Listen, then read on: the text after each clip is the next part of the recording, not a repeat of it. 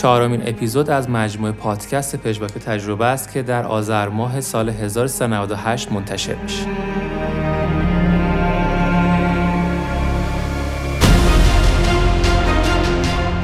از مفید تا معیار. آقای مهندس رعفتی.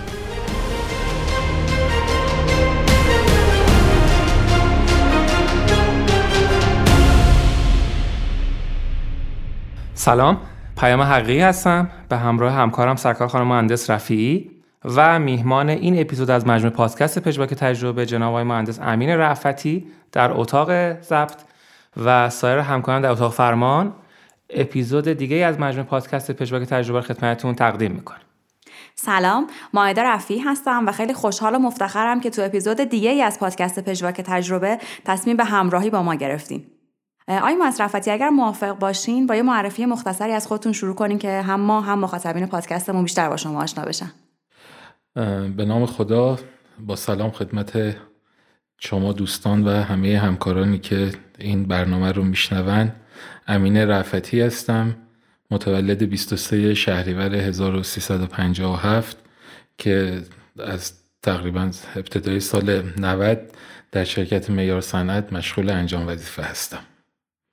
خب آقای مصرفتی با توجه به اینکه شما تو دوران حضورتون توی شرکت میار صنعت حالا به لحاظ اختصاصاتی که وجود داشته توی دفتر کارفرمای پروژه مستقر بودین و به لحاظ حالا محل جغرافیایی از دفتر مرکزی میار صنعت فاصله داشتین یه قدری در مورد پروژهتون برامون بگین که یه قدری بیشتر با اون آشنا بشیم ارزم به حضور شما که ورود ما به مجموعه میار صنعت به بهانه و همزمان با عقد قرارداد مشاوره و نظارت کارگاهی پروژه بابک میس ایرانیان که واحدی با ظرفیت 50 هزار تن کاتود مس در سال بود شکل گرفت. خواست و بهتره بگیم دستور کارفرما در اون زمان به این ترتیب بود که تیم پروژه و تیم مشاوره پروژه باید در مجاورت دفتر کارفرما حضور داشته باشند و همین تقدیر تقریبا ما یک هفته بیشتر توی دفتر اصلی شرکت میار صنعت نبودیم و پس از اون به همراه تیم مهندسی که از شرکت آریا هنگارد با ما همکاری می‌کردن منتقل شدیم به مجاورت شرکت بابک مثل ایرانیان. البته از لحاظ فیزیکی هم منطقه الان هستیم چون اونا توی شرک غرب بودن خیابون فرهزادی و تقریبا تا دو ماه پیش هم این مجاورت ادامه پیدا کرد که دیگه با توجه به نقل مکان کارفرما و دفتر جدید تصمیم بر این شد که ما هم منتقل بشیم به دفتر مرکزی معیار صنعت بسیار عالی. آقای مهندس درگیر چه پروژه هایی بودین تو مجموعه معیار صنعت با کدوم پروژه ها شما کار کردید؟ ارزم به حضور شما که ما سال 90 که وارد مجموعه شدیم همونطوری که گفتم با بابک مس شروع شد کار. تا حدود سال 92 که یکی از مناقصه هایی رو که شرکت ملی صنایع مثل ایران برگزار کرد شرکت میار صنعت خاور میانه به همراه شرکت آریا هنگارد و پرمان پویش یک مشارکتی رو تشکیل دادن و توی مناقصه به عنوان مشاوره و نظارت پروژه لیچینگ سونگون شرکت کردن و برنده شدن. که اونجا هم اعتماد و لطف مجموعه به من بر این قرار گرفت که مسئولیت اون پروژه رو از سمت معیار صنعت به عهده داشته باشم تا الان هم اون پروژه ادامه پیدا کرد به دلایلی که حالا می‌تونیم در آینده در موردش صحبت بکنیم که یکی از تقریبا پروژه های طولانی شرکت مثل شد قبل از معیار صنعت هم جایی مشغول بودین درسته؟ بله من قبل از معیار صنعت تقریبا از سال 86 تا 90 شرکت مهندسی کانیمس که یکی از شرکت های اقماری صندوق بازنشستگی مس ایران هست مشغول به کار بودم. یه فرصت عالی و عین البته عین فرصتی که توی معیار سند در اختیارم قرار گرفت برای کسب تجربه بود. به علاوه اینکه اولین تجربه تخصصی من در وادی رشته فراوری مواد معدنی که تحصیل اصلیم بود اونجا بود. با شرکت های مثل افل اشمیت پروژه مشترکی داشتیم. چون اونجا تیم پیمونکاری هم بودیم درگیری و چلنج های خاص خودش رو داشت. با کارفرمای سختگیری به شرکت ملی صنایع مثل ایران که اگر دوستان باشون در طول تجربه کاریشون ارتباط داشتن می‌دونم خیلی سختی های خاص خودش رو داره. اونجا رو من وارد شدم و پروژه‌ای بود. اون موقع اون پروژه که تحت عنوان احداث تیکنرهای با تحریز خمیری نام گرفته بود دوازده تا تیکنر بود که برای آبگیری خروجی تیکنرهای های ریتی که توی مجتمع سرچشمه الان قطر 120 متر اون تیکنرها داشتن که از زمانی که آمریکایی‌ها طراحی کردن اونا نصب شده بود. تحریز اون تیکنرها برای آبگیری بیشتر اون موقع عین الان خب آب یکی از موزلات اصلی مجتمع سرچشمه بود. ارزم به حضور شما که این تحریز اون تیکنر را وارد این پروژه می‌شد. اون موقع تیکنر هایی که ما احداث کردیم حالا پروژه کار می‌کرد جز بزرگترین تیکنر های با تحریز خمیری دنیا بود. یعنی افل تا سالها توی سمینارهای پیس تیکنرش این کار رو به عنوان یک پتنت اعلام می‌کرد و از روش مقالاتی منتشر می‌کرد. که اون پروژه باعث می‌شد که این تحریز تیکنرهای های ریتی که 28 درصد 29 درصد جامد داشت تبدیل می‌شد به 60 درصد و یه حجم قابل توجه آب برگشتی برای مجتمع ایجاد می‌کرد. این کار حرفه‌ای من بود که تقریبا با یه فاصله بعد از فارغ تحصیلی واردش شدم. خیلی عمالی متشکرم آقای مهندس. برای اینکه بحثمون گرمتر بشه تو این هوای سرد پاییزی و برفی که در حال حاضر داریم بیشتر می‌خوام مخاطبان با پروژه هایی که تو مجموعه معیار صنعت درگیر بودین شما آشنا بشن به لحاظ ساختار به لحاظ تکنولوژی و ویژگی های خاصی که این پروژه ها داره. ارزم به حضورتون که خب اون پروژه بابک مس ایرانیان یا پروژه بایلیچینگ کنسانتره مس با ظرفیت تولید 50 هزار تن کاتود مس این پروژه اصلی بود که تقریبا از سال 90 میار صنعت با مثل ایرانیان و بهتره بگیم هلدینگ خاورمیانه درگیرش بودن و هستن و خب خدا رو شکر به فاز اولش به بهره برداری و تولید رسید. امیدواریم که بشه با برنامه زمانبندی که وجود داره به ظرفیت اسمی برسه این پلنت. یک تفاهم نامه و قراردادی رو شرکت بابک مس ایرانیان با شرکت EPCM کانادا به عنوان technology provider و تأمین کننده بخشی از تجهیزات امضا کرده بودند. در کنار اون خب قراردادی بود که به عنوان مشاوره این پروژه در بخش detail engineering و همچنین نظارت عالیه و نظارت کارگاهی با شرکت معیار صنعت خاورمیانه انجام شد. این پروژه خب همونطوری که دورادور شاید همکارا و شما هم در جریانش باشید از پارامترها و المانهای خاصی برخوردار بود. اولا تا الان با این ظرفیت در دنیا کسی این کار رو انجام نداده بود و ورود بهش هم حتی دور از ذهن بود بعضی وقتها. ولی با حمایت و توجهی که از سمت میتکو انجام شد این پروژه وارد فاز عملیاتی شد. و مشکلات و گرفتاری های خاص خودش رو هم داره. یک کار جدید همیشه اینطور هستش که چالش های, چالش های خاص خودش رو داشت.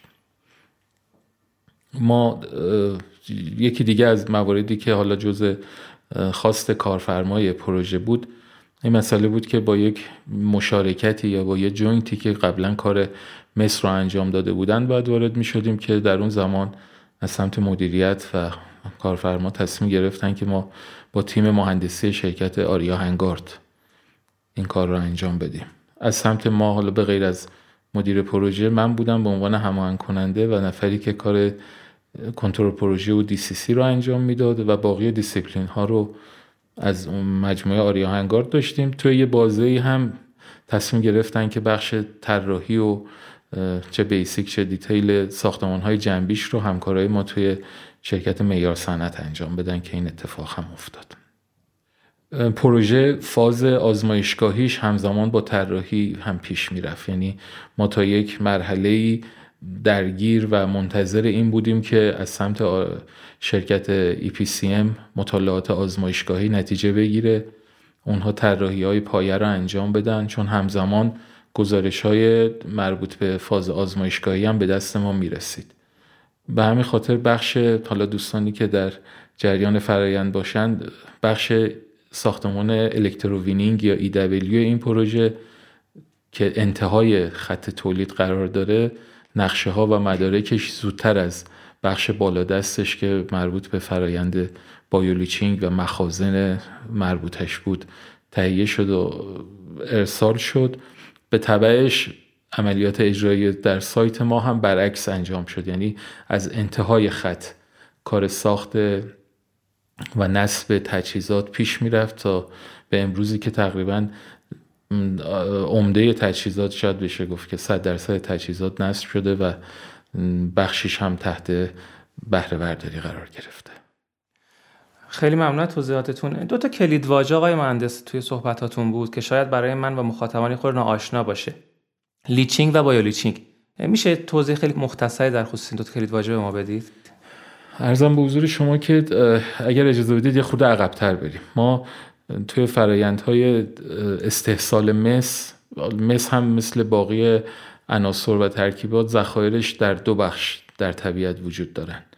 یه بخشی از اونها ذخایر اکسیدی هستن. یه بخشی از اونها ذخایر سولفیدی هستن. ذخایر اکسیدی در حال حاضر میان و به صورت تو فرایندهای جاری به عنوان heap leaching یا leaching ازشون استفاده میشه. یعنی به خاطر اینکه قابلیت انحلال در اسید سولفوریک رو دارن اینها رو روی یک بستر ایزوله شده ای از محیط اطراف با یک دونه بندی خاصی پخششون می‌کنن. محلول اسیدی رو روشون میپاشن. قاعدتا شروع می‌کنه به انحلال عنصر مس.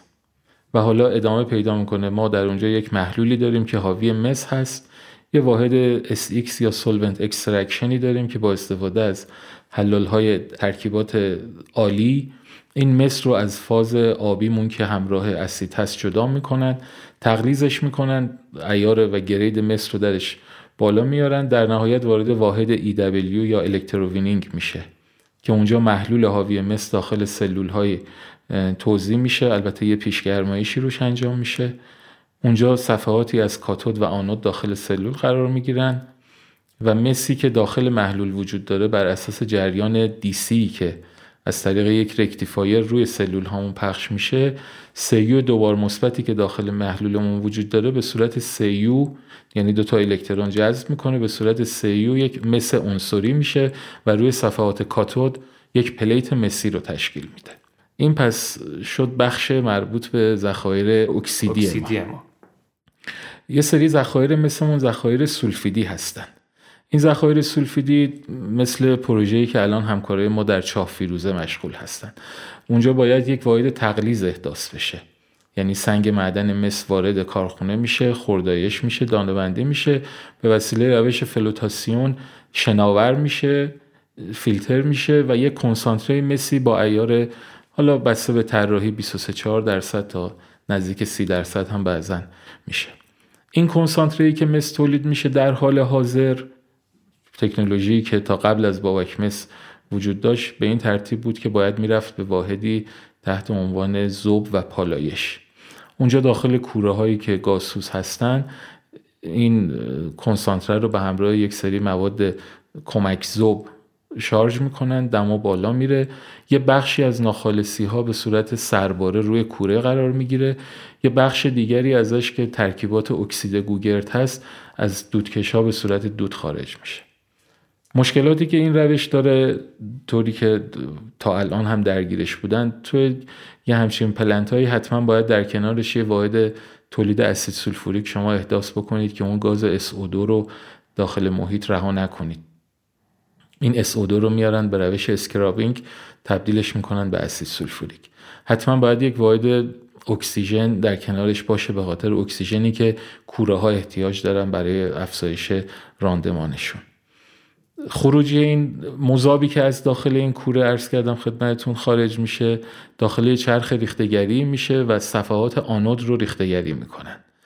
بعد از این مرحله وارد پالایشگاه باید بشه. این صفحه آنود حاوی مسی هست که ایارش هنوز به اون گرید معتبری که الان به 49 یا 99 ممیز 99 مشهور هست نرسیده. این صفحه آنود میاد داخل واحد پالایشگاه داخل همون سلول هایی که نقش الکترولیز رو دارن. اونجا قرار می‌گیره یک صفحه استنلس استیل هم که کاتود هست قرار می‌گیره. بر اساس عبور جریان مس از روی آنود بلند میشه و روی صفحات کاتود میشینه. و شبیه به فرایند قبل اتفاق میفته و آخرش بله. یعنی مس روی کاتود یعنی خروجی هر دو plant در نهایت مس کاتودی خواهد بود. اتفاقی که توی بابک مس داره میفته اینطور هستش که اون کنسانتره ای که از یک واحد تغلیظ به وجود اومده و تولید شده رو به جای اینی که ببرن در واحد پالایشگاه با اون آلایندگی های خاص خودش که خدمتتون عرض کردم و حجم سرمایه گذاری بالایی که می‌خواد میان و داخل مخازنی فرایند bioleaching رو انجام میدن. به این ترتیب که وقتی کنسانتره مس حالا در این پروژه ما کالکوپیریت هست باکتری هایی که ما بهش اضافه می‌کنیم تحت عنوان bioleaching برای بقای خودشون به سطح این ماده معدنی حمله می‌کنن. این حمله باعث میشه که ارزم به حضور شما ساختار این کانی شکسته بشه. ما افعی دوبار مثبتی که داریم یک الکترون از دست میده. این الکترون به عنوان یک منبع انرژی برای باکتری لازم هست. یعنی حمله باکتری به سطح کانی برای دریافت این ماده انرژیزا انجام میشه. این آزاد شدن الکترون باعث میشه که این ساختار شیمیایی این کانی شکسته بشه. در نهایت باعث میشه که مس آهن و گوگردی که اعضای اصلی تشکیل دهنده این کالکوپیریت هستن از هم جدا بشن. به محض اینکه مس آزاد میشه اسیدی که در محیط وجود داره این رو داخل فاز محلول میارتش. یعنی ما از اونجا به بعد مس رو تحت ترکیب CuSO4 داریم و ادامه ماجرا که تقریبا شبیه واحدهای لیچینگ خواهد بود. پس های مهندس اینطور که فرمودین برداشت من اینه که این تکنولوژی یک تکنولوژی دوستدار محیط زیسته درسته؟ قطعا همینطور هستش. یعنی به واسطه عدم تولید گاز SO2 و مشکلات مترتبش این فرایند فرایند سبز و طرفدار محیط زیست است.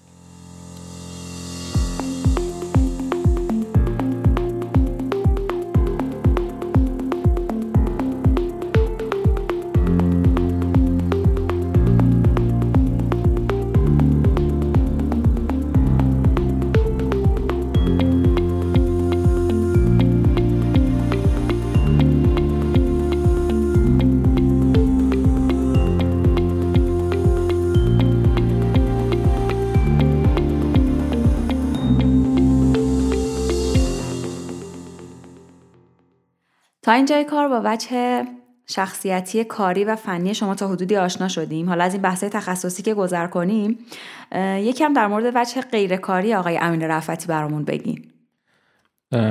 همونطور که بهتون در ابتدای صحبت اشاره کردم ما متولد سالهای انقلاب هستیم و پدرم تعریف می‌کنه که من شهریور 57 به دنیا آمدم تو شرایط حکومت نظامی بوده و یعنی اون وقت بله وقت زایمان و اینها بوده بنده خدا با یه مشکلی به یه تلفن عمومی مراجعه می‌کنن و زنگ می‌زنن و با ماشین دژبانی و ژاندارمری اون موقع درسترش هست. با این جیپ ها مثل که میان دم خونه و مادر ما رو منتقل می‌کنن به بیمارستان که حالا الان شاید خیلی سخت باشه فکر کردنش برای نسل کنونی که یه همچین شد فکر می‌کنم دوره کودکی ما قابل مقایسه با الان قطعا نیست. من به این خورده ای نمی‌گیرم. این روال طبیعت هست که همونطور که دوره کودکی من هم با پدرم و نسل قبلیشون قابل مقایسه نیست. حالا با یک شیب تندتری فکر می‌کنم بین دوره فرزندان ما و ما این اتفاق افتاد. ولی کلا ما تا به خودمون اومدیم هم سنای من جنگ رو داشتیم شرایط سخت جنگ بعد موشک بارون موشک بارونی که شبا من یادمه که مثلا یه حسینیه نزدیک منزل ما بود که این استراکچر و سازه قوی داشت. و مثلا از چندین کوچه بالاتر و چندین کوچه پایینتر شبا می اومدن اونجا جا می گرفتن می خوابیدن که اگر موشکی خورد اتفاقی براشون نیفته اصلا خیلی دوران پیچیده و سختی بودش. فکر می‌کنم که امیدوارم هیچ وقت تجربهش نکنن نسلهای بعدی. مدرسه مثلا یه دوران موشک بارونی که همزمان شد با سال تحصیلی صبح می‌رفتن حالا واقعا اینطوری بود که یه عده‌ای می‌رفتن و حالا میگم پدر مادر الان که ما پدر هستیم و فرزند داریم می‌بینیم که چه دل شیری داشتن که بچه رو رها می‌کردن به مدرسه و معلوم نبود که حالا این موشکه این دفعه توی یک مدرسه میاد پایین یا توی یک منزل مسکونی. ولی خاطرات دوران سختی بود که بعدش وارد جنگ تموم میشه و ما همزمان میشه حدودا با دوران اواخر ابتدایی بود دیگه. بعد برای تغییر دوره اونطور بود که حالا یه سری مدارسی اون دوران معروفتر بودن و برای اونها آزمون های ورودی این الان ثبت نام می‌کردن.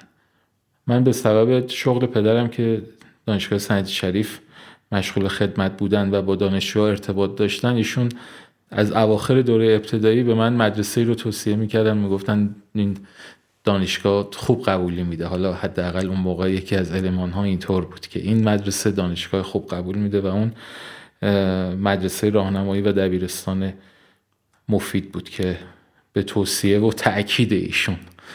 و بعد از اتمام سال پنجم ابتدایی ما رفتیم اونجا و ثبت نام کردیم برای آزمون ورودی. دو تا آزمون هم داشتن. یک آزمون کتبی و علمیش بود به قول معروف و آزمون دوم هم مصاحبه بود که با حضور پدر مادر جداگانه و فرزند جدا.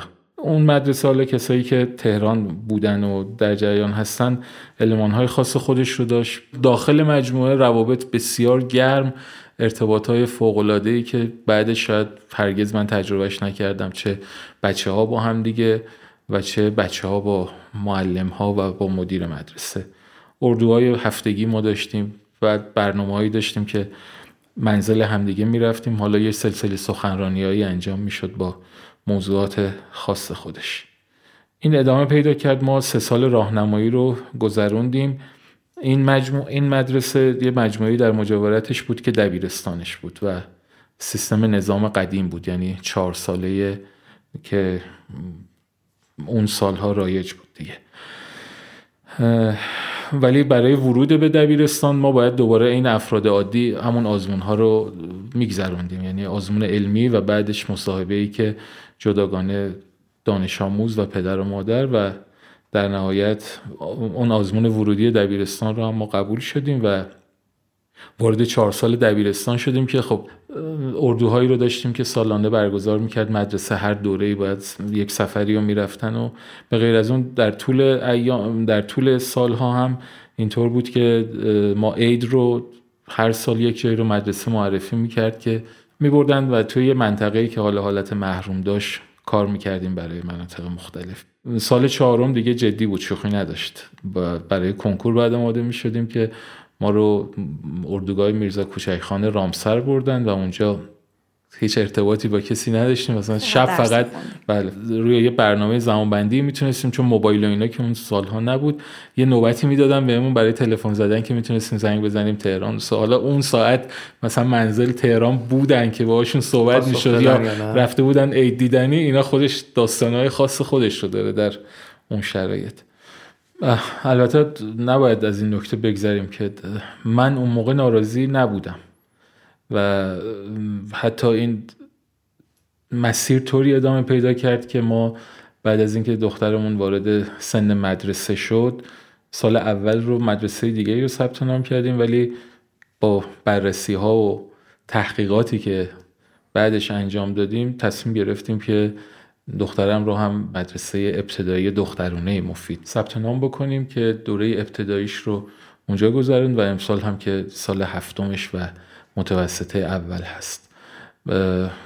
و خیلی هم راضی هستیم. ما حداقل همسر من که خیلی سختگیر هست توی مباحث آموزشی و خود منم که حالا دورا دور وسواسای خاص پدرانه رو فکر می‌کنم داشته باشم اینی که اعتماد به مدرسه داشتن برای من خیلی مهمه که ما این اعتماد برامون جلب شده و خدا رو شکر داره مراحل رشدش رو که من فکر می‌کنم خیلی مهمتر از تحصیل هست الان اونجا ادامه میده و امیدوارم که در آینده از این تصمیممون هیچ کدوم ناراحت یا ناراضی نباشیم. انشالله قطعا همین شکلی هست. من تو همون دوران کودکی یه علاقه خاصی منشأ و سرفصلش رو هم نمی‌دونم چی بود و چی شد که اینطوری شد به قول معروف. به تمر پیدا کردم. یادم میاد اون موقع مثلا تنها مجله و چیزی که برای سن و سال بچه ها چاپ می‌شد کیهان بچه ها بود که هفته نامه بودش. من پدرم رو برای من هر هفته که میگرفتش من می‌رفتم این اون موقع اینطوری بود که حالا به غیر از این مباحث داستانا و شعر و قصه و اینا که رد می‌شدی آخرش مثلا دو صفحه داشت که آگهی بود که بعضیا برای فروش آلبوم های تمرشون میذاشتن. خیلی جالب بود. مثلا اون سال سالای 64 5 ما 64 کلاس اول بودیم دیگه. 65 6 اینا میذاشتن. من می‌رفتم نمی‌دونم روی علاقه مثلا این آگهی ها رو حتی میبریدم و اینا رو آگهی های فروش تمرا رو هم جمع می‌کردم. بعد همینجوری هی خورده خورده ترم جمع می‌کردیم ولی هیچ نظامی نداشتش. مثلا یه کتابی بود لای اونا میذاشتیم. الان خب ساختار ترم جور دیگری شده. یعنی آبونه و مشترک میشه شد و میفرستن براتون به اونایی که علاقمند هستن و سایتی داره. شما وقتی تمرین چاپ میشه می‌فهمید. یعنی چه اطلاع رسانی می‌کنن حالا مثلا ماها توی کانال تلگرامی داری هستش که عضو هستیم و این داستان. اون موقع اینجوری نبود. ما مثلا هفته دو دفعه باید می‌رفتیم باجه پستی که نزدیک منزلمون بود سمت پارک شهرها یه باجه پستی داشت که تمر می آورد چون هر باجه پستی هم تمر یادگاری نمی آورد خیلی ساختار عجیب و غریبی داشت. اونجا اجازه باید از مادرم می‌گرفتیم. از بغل خیابون یواش یواش می‌رفتیم اونجا. می‌پرسیم آقا تمر یادگاری جدید اومده یا نه؟ و میفروختن به ما اگر اومده بود. خیلی وقتا هم با جواب نه مواجه می‌شدیم. مثلا من فکر می‌کنم سال دوم یا سوم ابتدایی بودم که بعد از اینکه کارنامه رو می‌دادن یه جایزه هایی هم می‌دادن. حالا بعدا این رو فهمیدیم که. ما مادر ما که دید انقدر علاقه من هستیم بنده خدا رفته بود یه آلبوم تمر خریده بود و کادو کرده بود داد به مدرسه که از طرف مدرسه ما بدن من خیلی خوشحال بودم از اینکه صاحب یه آلبوم تمر می شدم. که دیگه از اون به بعد این تمرا رو می‌ذارم داخل این آلبوم. و یه جوری همه علاقه و فکر و ذکر من این آلبوم و تمر و این داستان بود بماند که اون لذت این کادو گرفتنه رو یکی از دوستان ما لطف کرد و حالا از روی حسادت رفته بود به معلم گفته بود که مثلا چرا به فلانی این کادو رو دادید؟ اونم معلممون هم واسه اینکه دل ایشون در بیاره گفته بود مامانش آورده داده تو خیلی ناراحت نباش. اینم اونم سریع اومد به ما یعنی تا, تا زنگ خورد اومد گفتش که فکر نکنی مدرسه داره مامانت داده واسه جمع کردن هم برای من یک علاقه حالا فوق برنامه ای که ولی بهش به چشم یک برنامه جدی نگاه می‌کنم. هنوزم ادامه داره و یه کلکسیون جامعه از آره داریم. هنوزم ادامه داره. یه وقفه توی سالهای مدرسه افتاد که بعد که دوباره رجوع کردم تونستم چند سالش رو برم بخرم و جبران بکنم. ولی کن تمرهای خوبی رو دارم که بهشون علاقه دارم و افتخارم می‌کنم که هرچند که حالا اگر بحث طولانی میشه سیر چاپ تمر و اینها هم مثل با موارد توی مملکت ما دچار یک تحولی شد و شاید الان شما تمر یک سال 64 65 رو بذاری کنار تمر سال 93 4 اصلا حس بکنی که دقیقا اینا 20 سال با هم دیگه اختلاف داره. ولی علاقه منداری به این کار رو که ما هستیم کماکان دنبال خودش می‌کشه. خب آقای مهندس کنکور چی شد؟ ارزم به حضور شما که ما بعد از اون درس خوندن ها به اون روش ها و مدرسه موندن ها چون ما مدرسه باید میموندیم و درس میخوندیم. یعنی از هفت و نیم صبح که مدرسه زنگش می‌خورد تا چهار چهار و نیم بعد از ظهر مدرسه بودیم. بعدم یه برنامه بود به اسم کارگروهی یعنی هر چهار پنج نفر با هم دیگه یه گروهی بودیم و یه سرگروهی داشتیم که تراز علمیش از بقیه بالاتر بود و میموندیم توی مدرسه و تقریبا ساعت هشت و نیم شب بود که ما اونجا میموندیم و کارمون رو انجام می‌دادیم و درسامون رو میخوندیم. رسیدیم به کنکور. من حالا متاسفانه یا خوشبختانه از نتیجه کنکورم راضی نبودم. یعنی اون جوری که می‌خواستیم نشد. انتظار رشته دیگه یا رتبه دیگه آره هم اونطوری بود. به طبع جو مدرسه. یعنی خب ما کلی رتبه دو رقمی داشتیم. تک رقمی نداشتیم البته ولی دو رقمی داشتیم. بعد رتبه های بین 99 تا هزار مثلا یه تعدادی بودن. ولی ما نتیجه کنکورم اون سال که اون دوره حالا الان رو خیلی بین دانش آموزان نیستم ولی مثلا برق شریف و اینها دیگه بهترین گزینه هایی بود که رتبه های بالا می‌رفتن. خب من نتیجم راضی کننده نبود و معدن دانشگاه صنعتی اصفهان گرایش استخراج قبول شد از سالهای قبلش حالا به طبع کار پدرم که دانشگاه صنعتی بودن همونطوری که گفتم ایشون مثلا به من خیلی تاکید داشتن که مکانیک رشته خوبیه مهندسی مکانیک. حالا ما همین که این رو قبول نشده بودیم خودش یه بار و انرژی منفی بود اینی که تهران هم نبود یه بار و انرژی منفی دیگه یه آره خیلی شرایط خوب نبود. یعنی جزء اون آدمایی بودم که نتیجه رو که اعلام کردن بیشتر ناراحت بودیم تا خوشحال. همه این چیزا دست به دست هم داد که من اون دوران رو که مثلا گل شاید زندگی هر کسی باشه رو نتونم باهاش خوب کنار بیام و متاسفانه بیشتر به قر زدن و ناراحت بودن از شرایط و این داستان ها گذشت. و حالا که ازش فاصله گرفتم می‌بینم که فقط حالا به غیر از این که درس خوندیم و این داستان ها که اون روتین قضیه بود خیلی کارهای دیگه هم می‌شد کرد و خیلی می‌شد از اون فرصت استفاده کرد که متاسفانه ما این کار رو نکردیم و دیگه گذشته خیلی نمیشه در موردش. ارزم به خدمت شما که دوران سخت لیسانس به اتمام رسید. بله. چه اتفاقی افتاد بعد از اون؟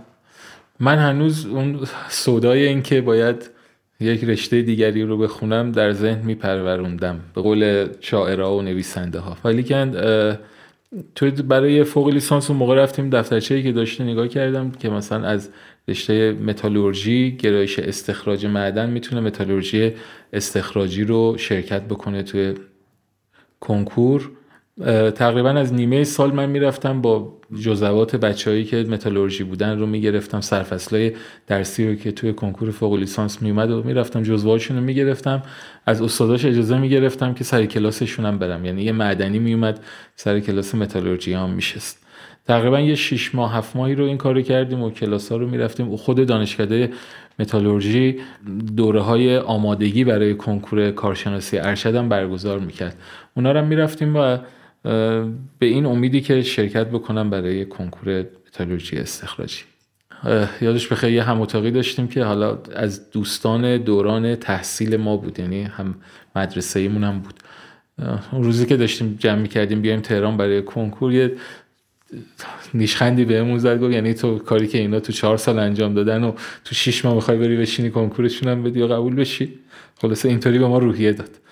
رفتیم و کنکور رو برگزار شد و حائز رتبه نشدم برای انتخاب رشته و دیگه بعدش تصمیم گرفتم که از بین رشته های موجود برای کارشناسی ارشد فراوری مواد مدنی تو سال بعدش ثبت نام بکنم. اون موقع مد بود که یکی از درس ها رو حذف می‌کردیم که بتونیم یه نیم سال ادامه تحصیل بگیریم و حالا درگیر داستان سربازی و اینها نشیم و این کار رو انجام دادیم و اومدیم شروع کردیم به خوندن و کنکور فوق لیسانس فراوری مواد مدنی شرکت کردیم که دانشگاه تربیت مدرس قبول شدم و دیگه شد اون چیزی که دوست داشتم. یعنی توی تهران باشم بتونم چون من یکی از دغدغه هم این بود که در دوره دانشجویی بتونم کار بکنم. تو دوره لیسانس این اتفاق نیفتاد. حالا هم شرایط دوری بود و جایی هم پیدا نمی‌شده این داستان. ولی اینجا دیگه گفتم که چیزی که می‌خواستی شد و حالا باید درگیر کار بشی و این داستان ها که شروع کردیم توی فوق لیسانس اون موقع جهاد دانشگاهی دوره های رو برای دانشجویان جدید ورود برگزار می‌کرد. ICDL می‌گفتن که این مهارت های ابتدایی نرم افزارهای Microsoft Office بود. اونا رو چون من کلاسش رفته بودم برای این رو وقتی که نیم سال دوم و سال دوم شدیم برای دانشجویان جدید ورود برگزار می‌کردیم. اون کار رو می‌کردم. همزمان یه ارتباطی هم داشتم با انجمن صنفی کارخونجات ریخته‌گری که با اونا هم ارتباط داشتم. کار دانشجویی می‌رفتم اونجا می‌کردم. روی استانداردهای موجود نسخه نرم افزاریش اومده بود تازه یعنی استاندارد دین ایزو و این استانداردهایی که الان موجود هست رو که کتابی بود اون موقع به صورت کتاب بود. اون سری اونها یک مجموعه رو به صورت سیدی و الکترونیکی وارد کرده بودن و میفروختن برای شرکت هایی که می‌خواستن. اونجا رو اون کار رو انجام می‌دادیم و بعدش هم که یه پیشنهادی از سمت یکی از هم دوره شد اون موقع جواد دانشگاهی ها دوره های کارآفرینی برگزار می‌کردن. شاید اول واجه های کارآفرینی و اینا اون سالها بودش. که این دوست ما که هم رشته خودمون بود گفتش که یه دوره پرورش قارش داره برگزار می‌کنه. گفتم با ما نرفتیم سر کلاسش که. گفت خیلی کاری نداره. دوست ما اسفانی هم بود. آسون می‌گرفت. گفت خیلی کاری نداره. استادش هم من صحبت کردم و یه جزوه داره و اونم میاد کمکمون می‌کنه. خلاصه ما یه پولی گذاشتیم ستایی سه تا معدنی پول گذاشتیم رو هم دیگه به امید اینکه این آقا هم میان به ما مشاوره و راهنمایی میدن. رفتیم یه زمینی رو ابتدای اتوبان ساوه یه باقی بود. این آقا دوست ما رفت صحبت کرد و یه تیکش رو به ما دادن برای اینکه پرورش قارچ بکنیم. خلاصه از رو کتاب میخوندیم چون اون آقایی که قرار بود به ما مشاوره بده هم وسط های کار یا همون اوایل کار اسخایی کرد و ادامه نداد دیگه.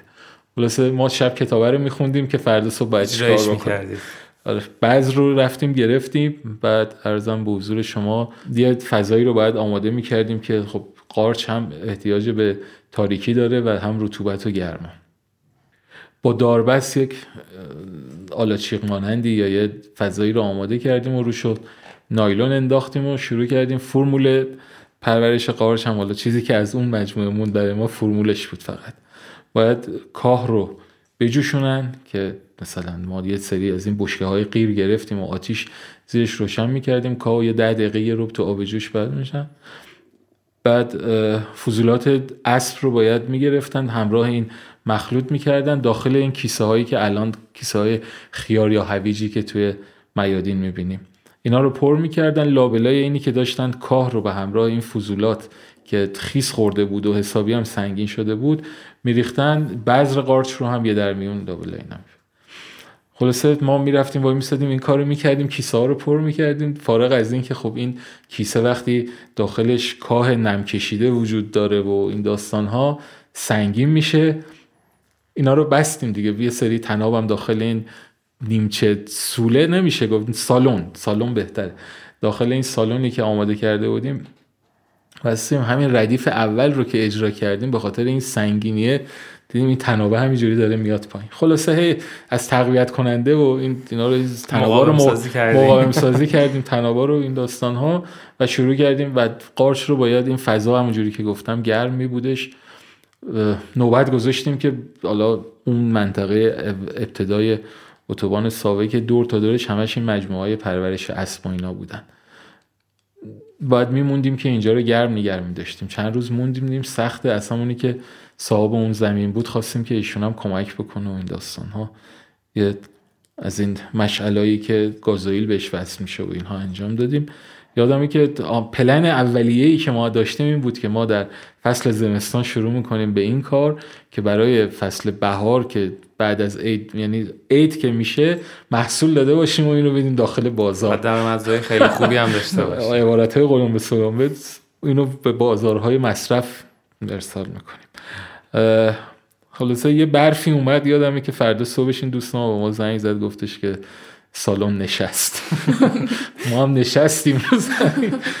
و خب دیگه نشد دیگه. یعنی البته کار اصولی نبود. این رو حالا بخشی از مزاح و تجربه رو با هم دیگه داریم قاطی می‌کنیم. یکی از درسایی که اونجا گرفتیم این بود که کار وقتی اصولی نباشه دیگه باید هر لحظه. حالا در اون موقع با اون جیب محدودی که داشتیم ضرر کردیم و به محصول ننشست. ولی کن ارزم به حضور شما که این درس رو گرفتیم که کار باید اصولی انجام بشه.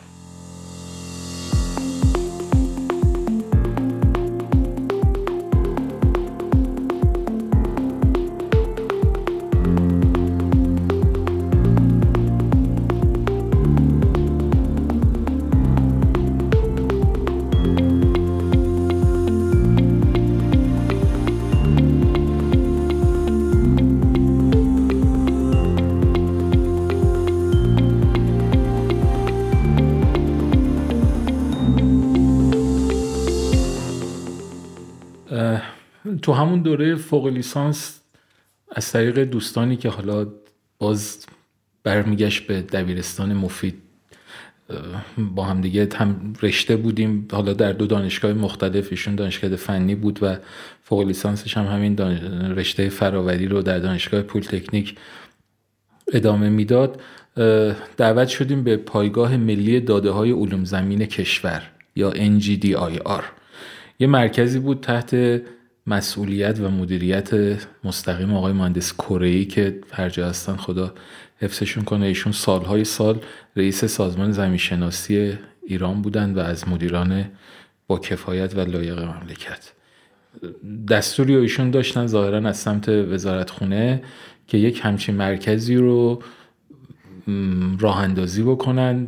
جز اولین مراکزی بود که بر بستر اطلاع فضای داده ها و اینها شکل می گرفت یعنی پیپرلس بود می‌رفتن و همه خروجی هاش هم توی فضای اینترنت و وبسایت این مجموعه قرار می گرفت اونجا دوستانی که قبل از ما بودن یک پروژه‌ای رو تعریف کرده بودن تحت عنوان پایگاه ملی داده های کارخانجات فراوری. که شرح وظایف و شرح خدمات این بود که کلیه کارخانجات فراوری مواد معدنی فاز یکش فلزی تعریف شده بود که در ایران وجود داره رو از سمت ما دو تا تیم بود.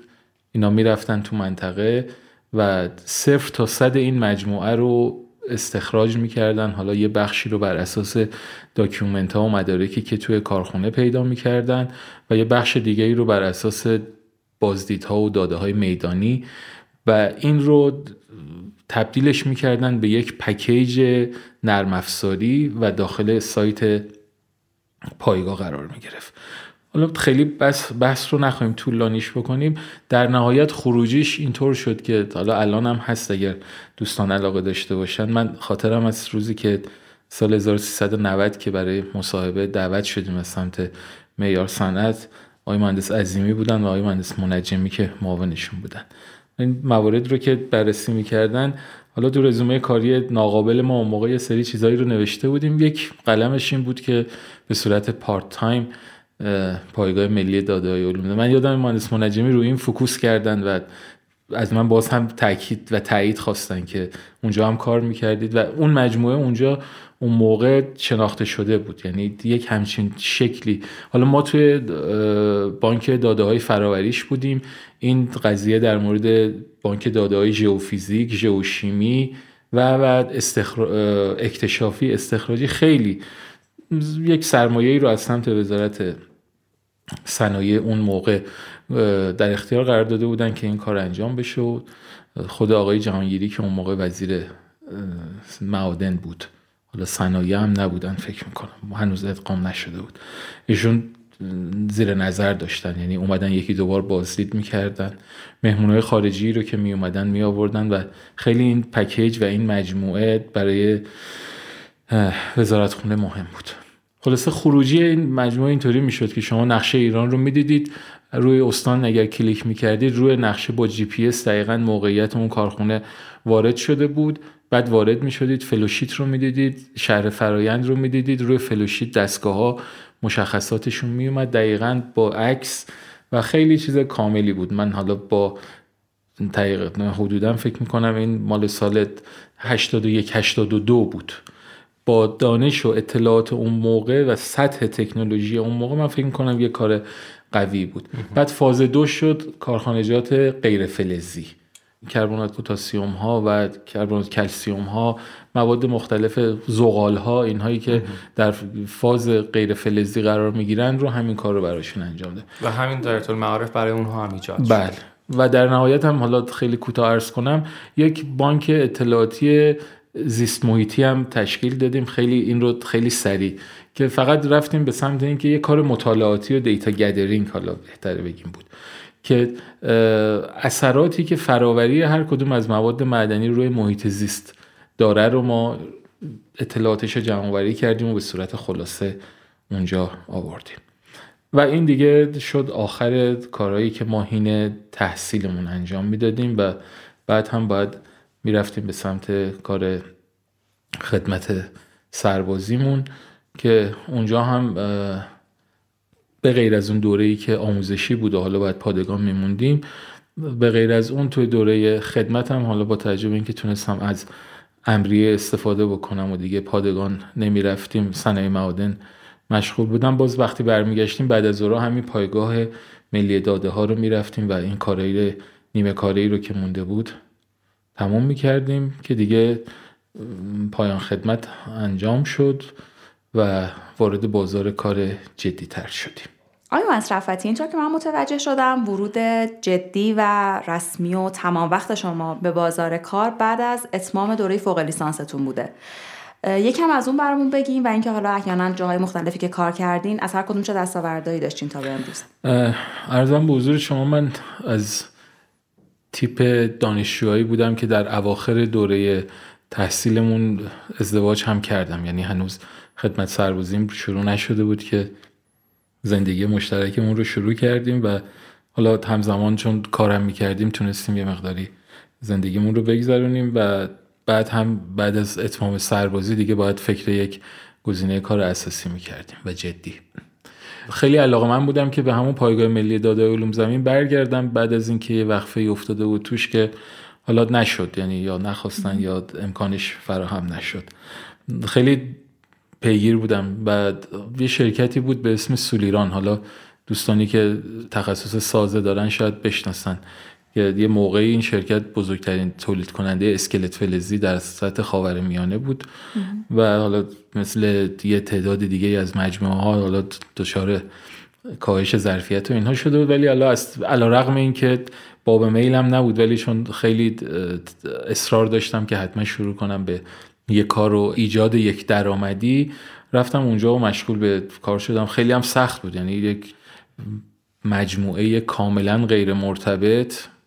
با حوزه تخصصی شما؟ بله حالا درسته ما خیلی سابقه کاری زیادی نداشتیم. ولی خب کلا مثلا توی سالن یکی می‌پرسید رشته چیه بعد می‌گفتیم معدن در حالی که حالا اونجا یا متالورج بودن یا مهندس ساختمان بودن این داستان ها ولی رفتیم و درگیر شدیم باش. دوره بدی هم نبود. تقریبا یه یک سالی گذشت که حالا بعد که آدم فاصله می‌گیره می‌بینه علیرغم اینکه ارتباط نداشت. ولی خب تجربیاتی بود. یعنی من الان حداقل یه سری اطلاعات و دانشی از سوله و اسکلت فلزی دارم که می‌تونم ازش استفاده بکنم. خیلی تو اون مدت برام چالش بود و چلنج بود که بتونم یه شغل مرتبط با رشتم پیدا بکنم. خداوند کمک کرد شرکت کانیمس رو همونطوری که تو ابتدای صحبت هم خدمتتون گفتم وارد اونجا شدیم و درگیری اون پروژه thickener ای با ته‌ریز خمیری یا paste thickener ا شدیم. بعد همون مجموعه بودیم که پروژه leaching میدوک رو heap leaching میدوک رو هم کانیمس برنده شد. اونجا رو تو ابتدای پروژه درگیر بودیم ولی خب بعدش مدیر پروژه صلاح دونست که تو بخش فرایندش از یکی دیگه از دوستان استفاده بکنه. ولی خب من کماکان علاقم به اون پروژه paste thickener ا بود.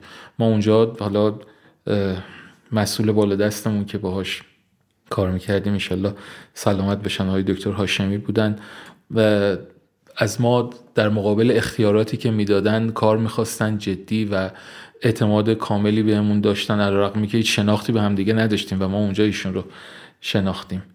لابلای این کار پیستیکنرها پروژه بزرگ البته ایشون مدیرش بود و تو بخش فرایندش و اینها کار می‌کردیم. یه یک تکتیکنر هم توی پروژه بود به اسم مسفلز رنگین که این مسفلز رنگین کارخونه پایلوتی بود که برای کارخونه تقلیز میدوک ساخته بودن.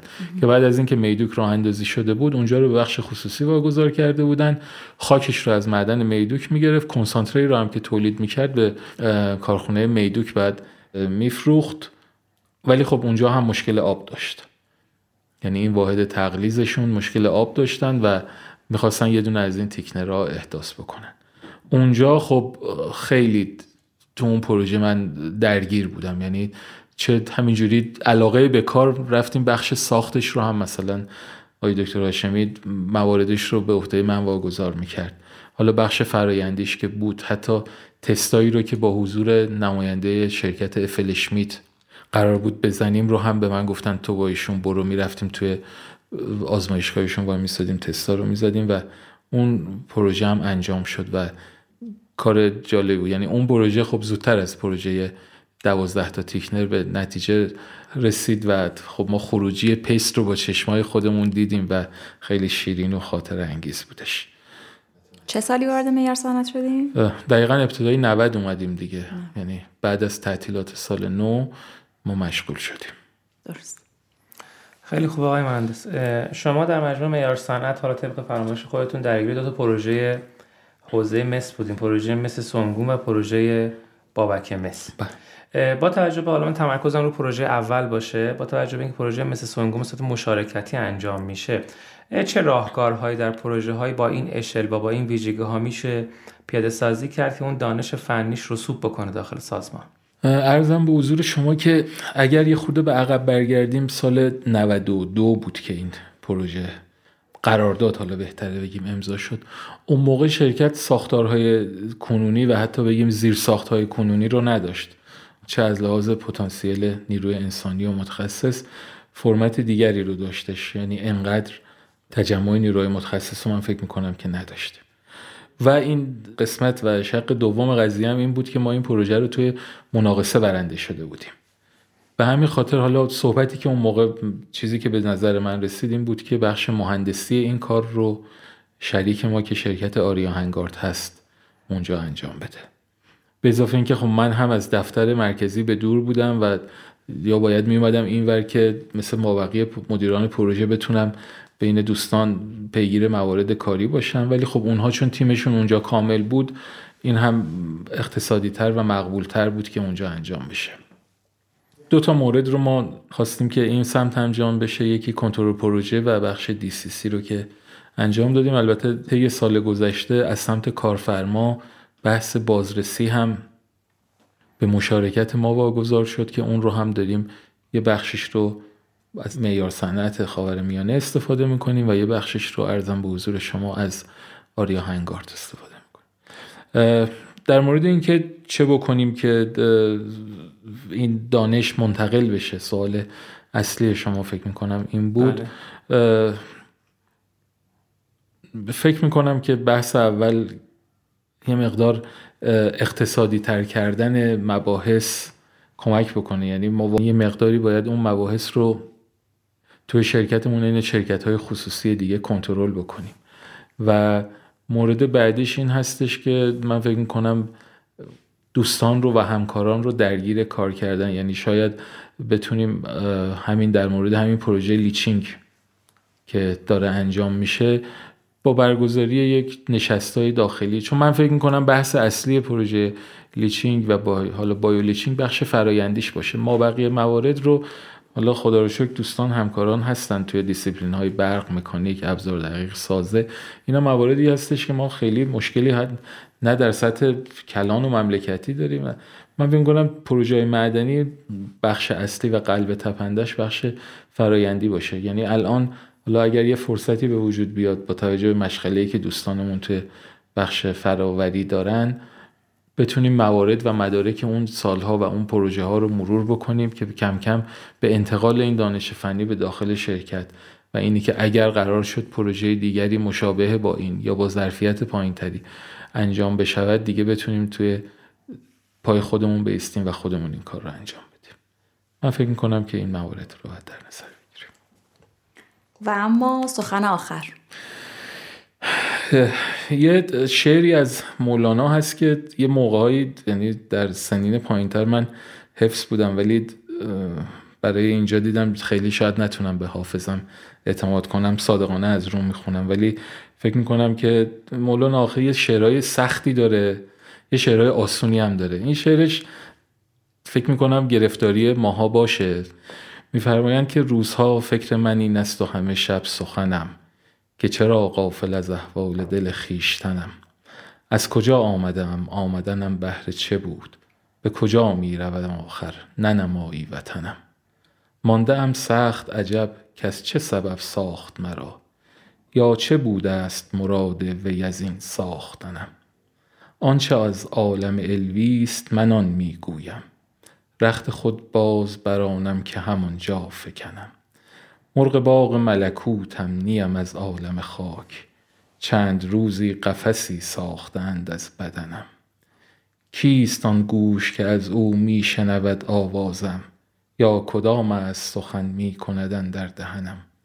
کیست در دیده که از دیده برون می نگرد یا چه جان است نگویی که منش پیرهنم؟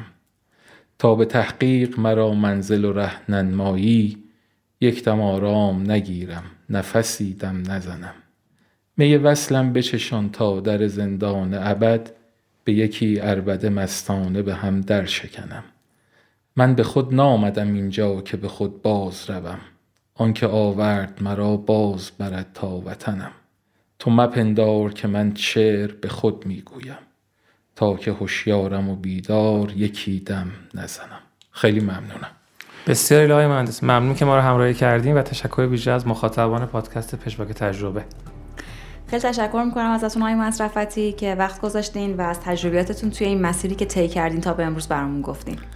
سپاسگزارم امیدوارم که برای دوستانی که میشنون این مطالب رو هم مفید بوده باشه و ازش استفاده کرده باشن